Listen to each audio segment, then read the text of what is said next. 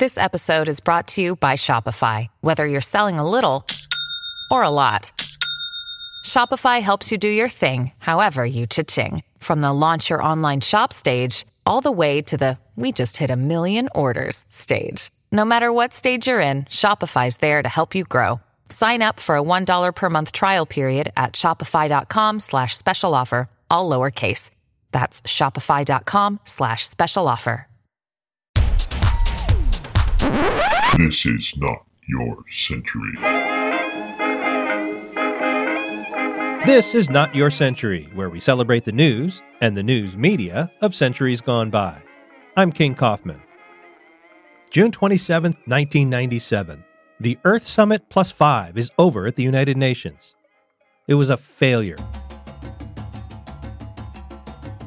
Five years after the groundbreaking Earth Summit conference in Rio de Janeiro, the UN General Assembly met to take stock of progress that had been made in addressing urgent problems of protecting the environment and achieving sustainable development. For five days, delegates made speech after speech bemoaning the lack of progress that had been made. They talked about the further decline of the planet's health. They talked about the looming problem of global warming. They worked deep into the last night on a draft statement for a closing declaration. This would be a rousing call to action, a cry to save the planet. Time was starting to run out. At four in the morning, the talks broke down. The countries couldn't agree. The United States and Japan refused to set targets for reducing greenhouse gas emissions. General Assembly President Razali Ismail had opened the summit by warning that the human race may soon pass the point of no return on environmental destruction. But he wouldn't apologize for the sad outcome of the conference.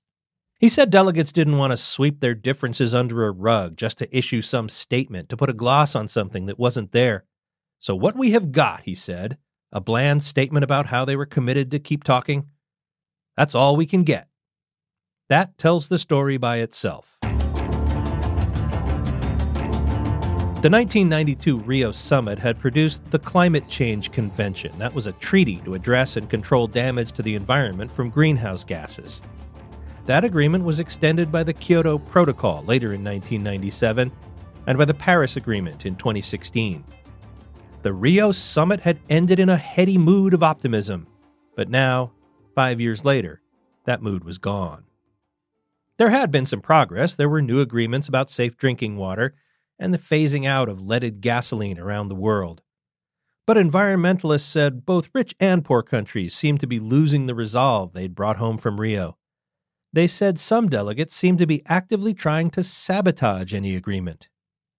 In terms of the diplomacy, said an official from the National Wildlife Federation, it's the worst breakdown of cooperation that I've ever witnessed. The feel good part is just falling apart here. You know what? This is getting depressing. Let's skip ahead a year to June 28, 1998, to another conference. It's the 10th annual conference of the International Society for Humor Studies in Bergen, Norway. Now, you might have heard that humor dies under a microscope, so you'd think that a bunch of academics getting together to talk about jokes would be, well, a humorless affair. And you'd be right.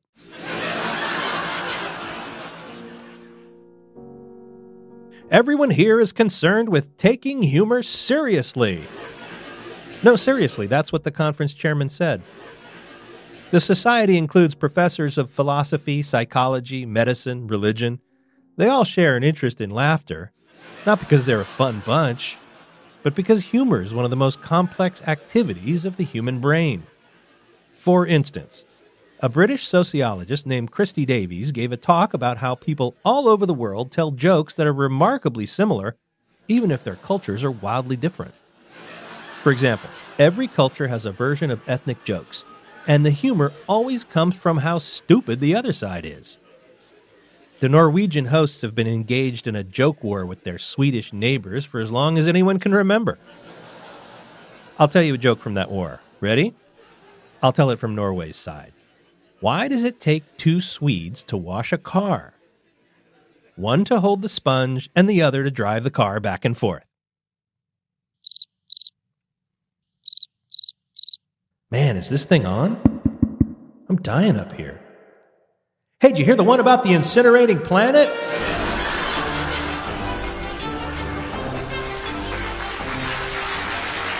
Not Your Century is part of the San Francisco Chronicle Podcast Network. Audrey Cooper is the editor in chief.